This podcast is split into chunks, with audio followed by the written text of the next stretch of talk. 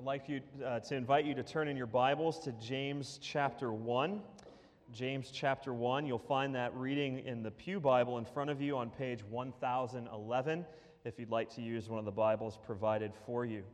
You'll see from the screen behind me that we're beginning a new series in the letter of James this morning, a series that we're entitling Faith is Not Alone. This comes, of course, from one of the Protestant reformers who, when pressed about his doctrine of justification by faith alone, said, It is therefore faith alone which justifies. A man or a woman, a boy or a girl is made right with God only by faith and not by what we do. He continues, and yet the faith which justifies is not alone. The relationship between faith and works is a knotty issue for Christians. It always has been. I assume it always will be.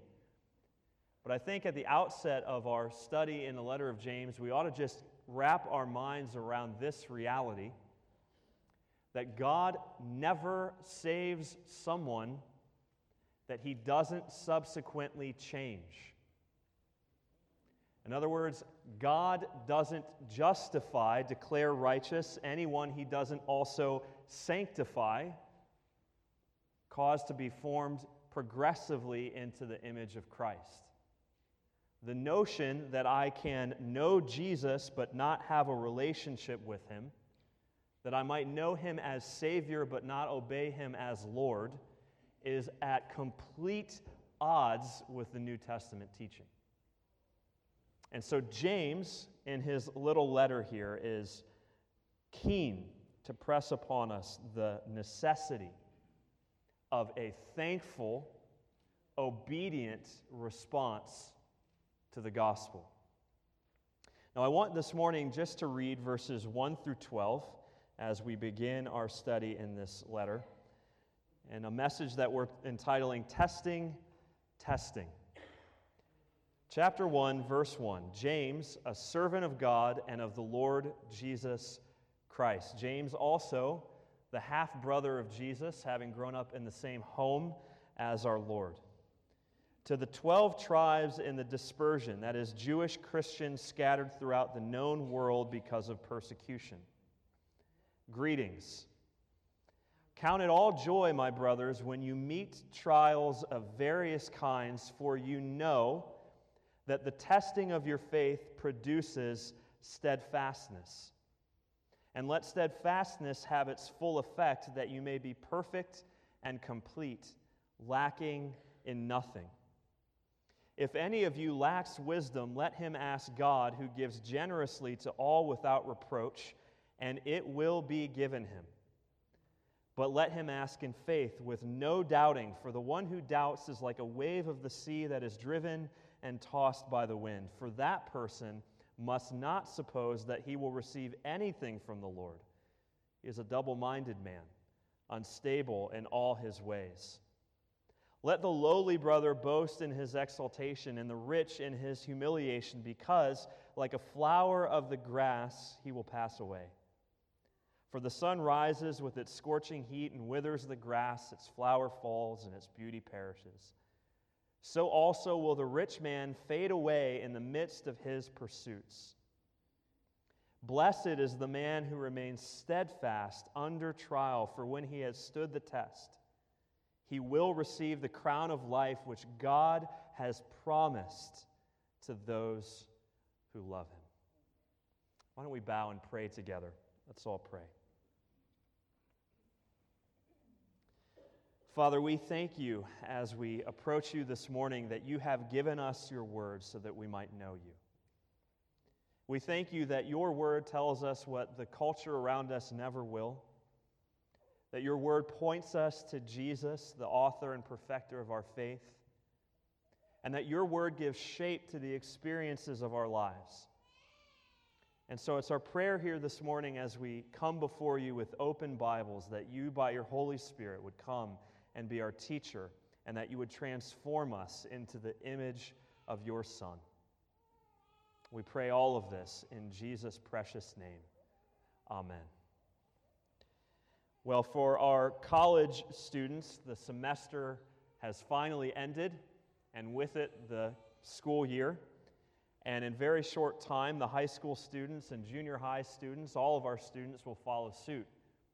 It's always a wonderful thing when you're in school to be brought and ushered into summer vacation because you know that at that point the tests are over for at least a few months. But those of us who have been living life for some time, certainly those of us who have been following Jesus for some time, know that the most difficult tests that we take don't come in the classroom. They come in the experience of living, and they come in the form of trials. I'm thinking first and foremost of the trial of the young Christian couple struggling with the painful experience of infertility while their dreams of a large family seem to fade. The pain of the Christian widow who finds herself drowning in mounting bills as she attempts to provide for herself on a fixed income with little to no help from friends or family. The struggle of the Christian man battling, uh, battling against the darkness of depression alone because of the cruel and misguided notion that, quote, Christians don't get depressed. The emotional turmoil of the Christian woman married to a cold and distant husband who once swept her off her feet but now seems to have little to no concern for her heart. The pain of the new Christian in a hostile cultural context being physically assaulted for betraying the family's established faith by committing herself to Christ. Or the pressure placed on the teenage boy by constant ridicule because he refuses to get drunk and compromise his body sexually because he desires to walk with Jesus in righteousness. Life is hard. And for many of us, having trusted in Christ, we realize that our faith in Jesus only seems to make it more difficult. And the question that we ask is why? Why should it be so? Well, here in James chapter 1, verses 2 through 12, we have an answer. And it's this that the trials that we face in life test and strengthen our faith so that we persevere straight through to the end. There's a purpose in our suffering to conform us into the image of Jesus. Now, I want you to look down at the passage in front of us because this text has provided difficulty for those who would try to find a unifying theme. It seems like at one moment, James is keen to talk about trials, and then at the next, he talks about wisdom and then wealth, and then he circles back around to trials at the end in verse 12. But I want you to notice in verses 2 through 4 that there are three words that I want us to keep fixed in our minds. Verse 2 Count it all joy, my brothers, when you meet trials. There's the first word. For you know that the testing, there's the second word, produces steadfastness. There's word number three.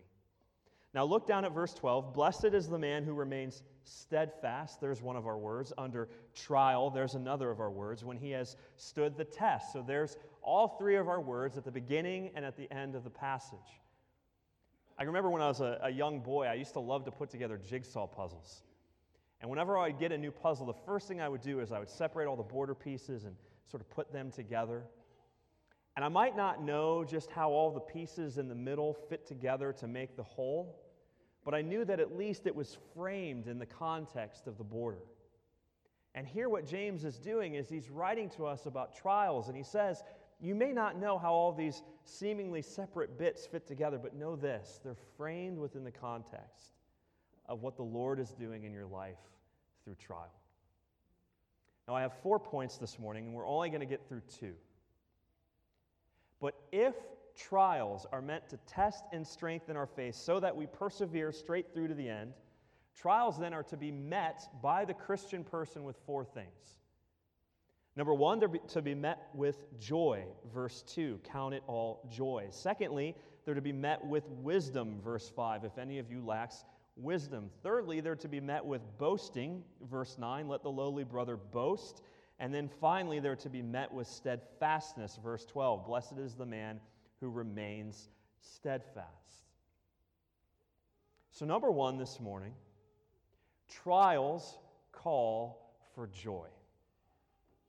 Look again, verse 2. Count it all joy, my brothers, when you meet trials of various kinds. Joy. As the NIV has it, pure joy. When you meet with trials of various kinds, I love the way that J.B. Phillips uh, paraphrases this verse. He talks about the trials that crowd into your life. It's that stock imagery, isn't it, of the movie or the comic book where the hero is trapped in a wall and the, or in a room and the walls begin to close in upon him from every direction. Isn't that a wonderful picture of trials and suffering in your life? It feels suffocating at times, like the walls are caving in upon you. And James says, in that very moment, I want you to meet with your suffering with joy. Now, we have to admit right at the outset that this mentality puts us at variance with the world around us. Joy? The best that I can tell, suffering, hardship, affliction, trial in the lives of human beings are typically met with three different kinds of attitudes. For some, hardship, suffering is sort of an inevitable and yet meaningless part of life. There's no purpose in it, it just seems to happen. And so, the way that trials are supposed to be met under that framework is to grin and bear it. Just endure. This is where we get the phrase that's so often uh, bandied about in our culture it is what it is. You can't change it, just move through it. On the other hand, there are those who would tell us that the hardship, affliction, and trials in our lives are met to, or should be met with sort of this escapism. That trials are the one thing in our lives that we should avoid at all costs. And if you could do anything to avoid them or to escape them, by all means do so. This mentality sees hardship as an unwelcome intrusion in our otherwise happy lives. After all, if life is about pleasure, if life is about happiness, just get out of the difficulty as quickly as you can. Why would you remain in a marriage to a spouse that doesn't meet your needs when you could split and find someone more suitable? This is the attitude of avoidance. But then there's a third mentality that's often encouraged, and, and sadly enough, it's often encouraged by religious leaders, and it's the mentality that hardship or trial, affliction is a sign of God's displeasure. So that if I'm suffering in a very black and white mechanical way, I can tie my suffering either to a lack of faith on my part or some sin in my life that I've yet to repent of. Now, don't misunderstand me. Sometimes the Lord does discipline his children. It's a glorious thing when God brings affliction in our lives to cause us to repent, but we can never say that all suffering is that. In the face of these three erroneous attitudes towards trial, James says, Count it all joy. For you know that the testing of your faith produces steadfastness. Count it all joy. You know. There's something about trials that only the Christian brother or sister can know and will know.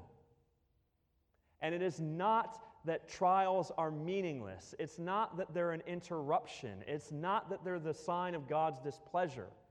It's that they are one of God's ordained means to test our faith and bring us into Christ like maturity. Now, I want to press in upon you in verses 2 and through 4 that there's a, a honing in here, there's a focus on our minds. He says, Count it all joy, verse 2. For you know, verse 3. What organ do we exercise when we consider something, when we know something? Our minds. And the reason, friends, that this is so vital is that in the hardship that we face, our hearts begin to scream at us contrary messages. James says, You've got to know something this morning, and you've got to know that in the midst of your affliction, God is at work. Count it all joy when you meet trials of various kinds, for you know that the testing of your faith, the language there is that of silver or gold being refined in a fire. So that as the mineral is put in and the temperature is turned up, all of the impurities, all that's undesirable, all that would cause the, the, the material to be corrupted or divided is burned away, and the result is pure and valuable. James says that's what's happening in your trials. The Lord, as it were, is burning away all the impurities of your faith, all the sort of divided hearts and corruption in your mind as you hold, the faith, uh, hold your faith in Jesus being melted away in the crucible of Christ. Know this that the testing of your faith produces steadfastness or patience or endurance. You know, just as a muscle cannot be stronger unless it lifts heavier weights, trust me, I'm an expert. So too, our faith will only grow and strengthen and be fortified and bolstered if it has to go and through and endure the pain of bearing us up in the midst of suffering. A faith that endures only while on easy street is a faith to be questioned, but a faith that endures hardship and trial and affliction is as pure and as valuable as gold. And he says that the end of all of this is that we might be perfect and complete. This is the end goal and the present pursuit of every Christian person, lacking in nothing. So, the bottom line for you and I this morning, loved ones, is that if you and I want to share in the character of Christ, we'll never do that without first sharing in the suffering of Christ. To be a Christian person is to place our faith in the Lord Jesus, who is accounted as a man of sorrows and acquainted with grief. A living Lord who laid down his life as a sacrifice for sin and bore in himself the crushing wrath of God for us. Not so that we could kick our legs up, but so that he could call us into the radical new life of discipleship, whereby inch by inch, moment by moment, we become more like him. So, trials, because they're meant to strengthen our faith so that we persevere, to be met with joy, and secondly, they're to be met with wisdom. Now, I love what James does here. He says to us that the, the goal of the trials that we face, the hardship that enters into our lives, is that we might be perfect and complete, lacking in nothing. But then in verse 5, he says, But wait a moment. Let's not hurry the process. So that if any of you lacks wisdom currently, right now, as you endure hardship, let him ask God. The goal is that we would lack nothing. We would be fully formed image bearers of Jesus. But in the present moment, as we endure affliction, if any of you lacks wisdom, let him ask God. Now, the connection is clear enough, isn't it? That in order to walk through trial and endure through trial, I need wisdom. But the ultimate question that we have to ask is what is wisdom? You know, in a room like this, we will be uh, representative of a variety of different temperaments, attitudes, reflexes. I would imagine that many of us, when we are faced with a difficult circumstance, either out of a sort of sense of embarrassment or self sufficiency, will just keep to ourselves. Others of us will phone a friend almost immediately. You see, you know, I find myself in this circumstance and I don't really know what to do. The best that I can see, I have options A, B, and C. Could you help me decide which one's right? If you're truly humble, you might say, You know, I really don't know what to do in this scenario at all. Could you give me some insight? Could you give me some wisdom? What do I do? A simple Google search about wisdom and the wisdom of the world will reveal that the culture at large defines wisdom far differently than the Bible. There's a major news network that started a, an initiative called the Wisdom Project, subtitled Wisdom and Philosophy Found Everywhere from Ancient Texts to Pop Culture. And if you find this site, and you read some of the articles that are being published there, you'll find things like not worrying about anything is everything, the art of turning losing into winning, how to stop being annoyed at life, and what would Atticus do? That's wisdom.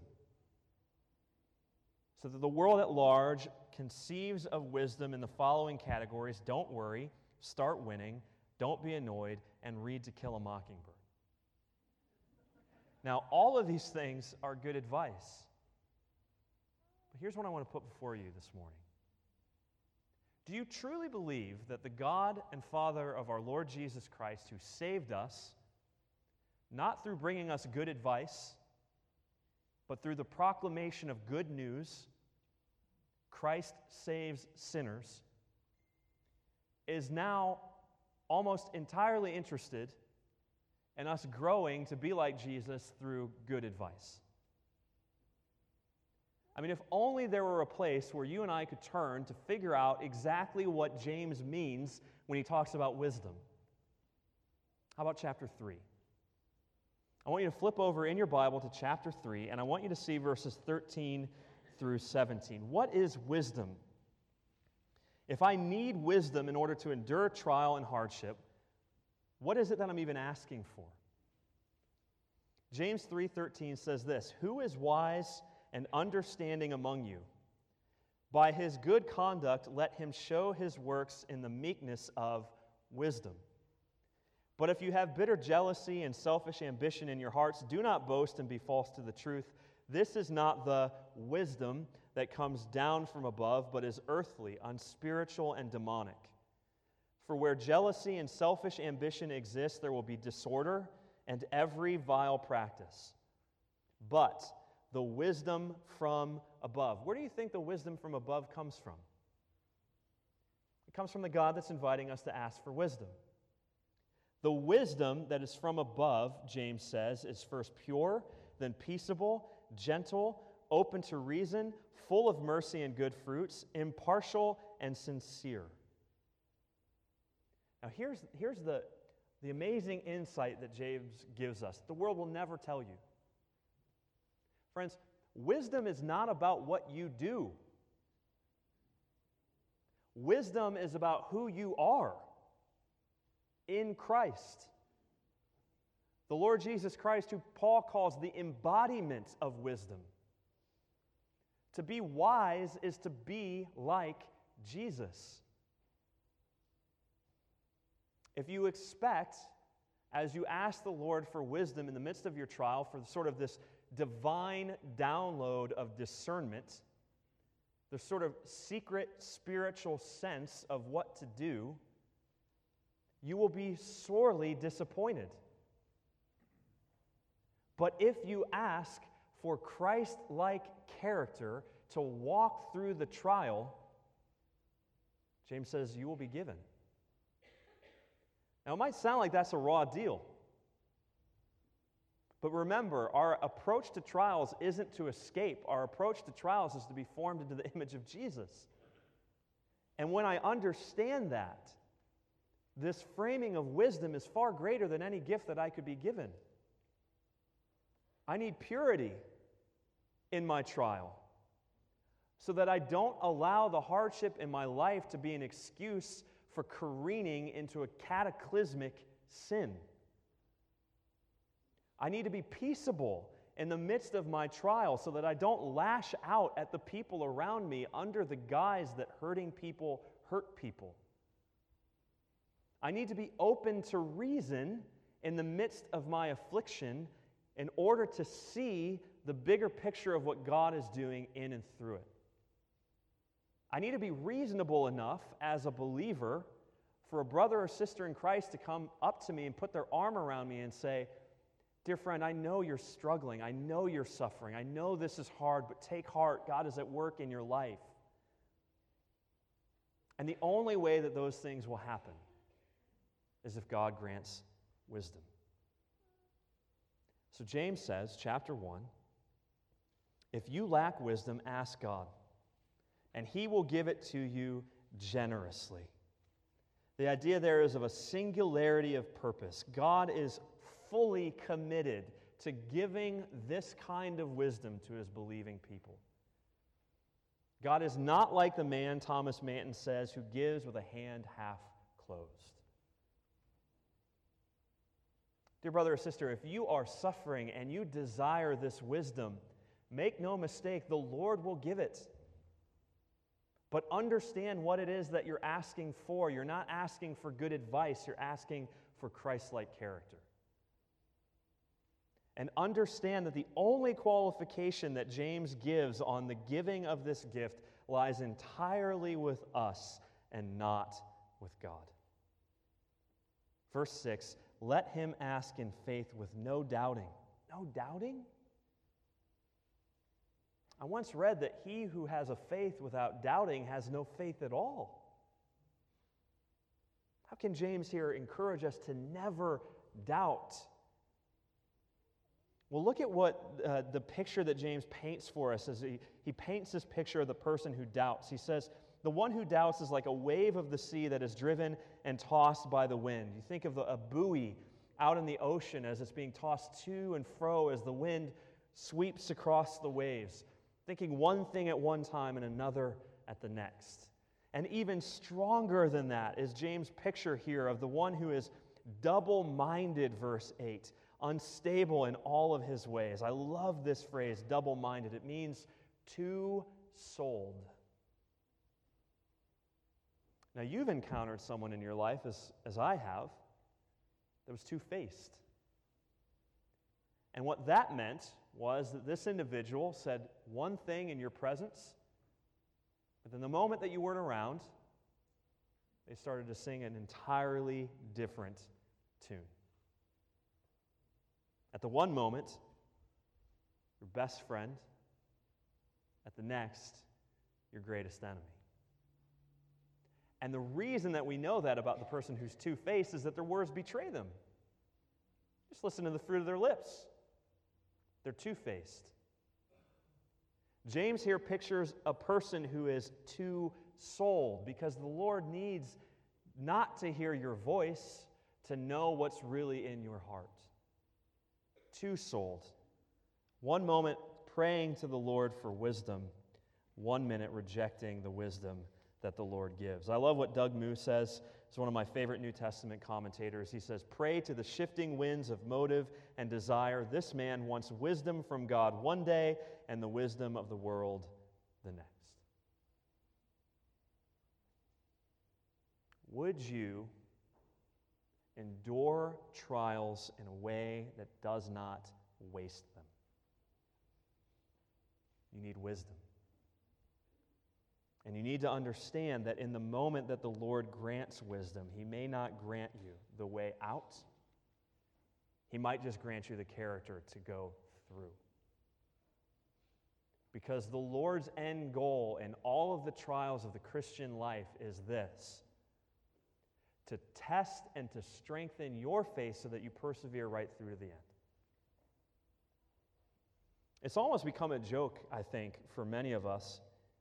I've been asked several times since I moved here, you know, how can you be, really, how can you be a Cleveland Browns fan? and my response is the same every time. Some of you will be able to say it with me. I tell you, it's easy, it builds character. Now, that's trite and meaningless, but it proves the point. That when faith is nothing but a cool breeze and a vacation at the sea, wow, is that easy to believe and to follow Jesus. But when the heat of the furnace gets turned up and faith is tested, well, that's, friends, where we come to realize that faith the faith that justifies is not alone, but that it's bolstered and buoyed by hard won endurance. It occurs to me that there would be many here, maybe not many, but definitely some, who've never trusted in Jesus, and you hear what we're saying, and you go, man, these people are crazy. And you're probably partially right. But what I would want to suggest to you is that perhaps this morning, as you, you, you, think about the hardship in your life, you're trying to frame it in the way that we're framing it here from the letter of James, and you just you can't even begin to sink your teeth into it. Let me, let me suggest this to you. Perhaps the suffering in your life isn't so much for, for the testing of your faith, as much as it is this morning to produce faith in you. Well, God has brought you here for a reason this morning. Not to hear the voice of a mere man, but to hear from Him. And what a wonderful thing it would be if, in the stripping away and the melting away through trials and suffering and affliction of all the things that you think really matter in this world, what if, in the loss of all of that, you gained Jesus? Well, that's the greatest trade you'll ever make in your life. Why then these trials? To test and strengthen our faith so that we persevere straight through to the end. We'll have part two next week. Let's bow and pray together.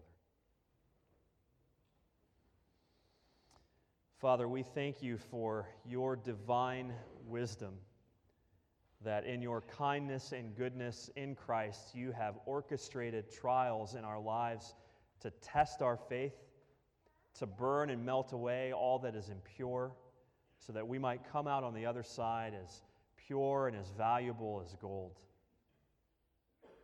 Father, we thank you that you intend to bless even with the rod of affliction. And we pray for each and every one of us that as we endure suffering in this life, that we would look up beyond our suffering and that we would visualize that day when with Christ we stand in glory when we are perfect and complete, lacking in nothing, fully formed into the image and character of your very own Son. Father, would you cause us to long for that day? Would you cause us to endure for that day? Would you make us like Jesus as we endure?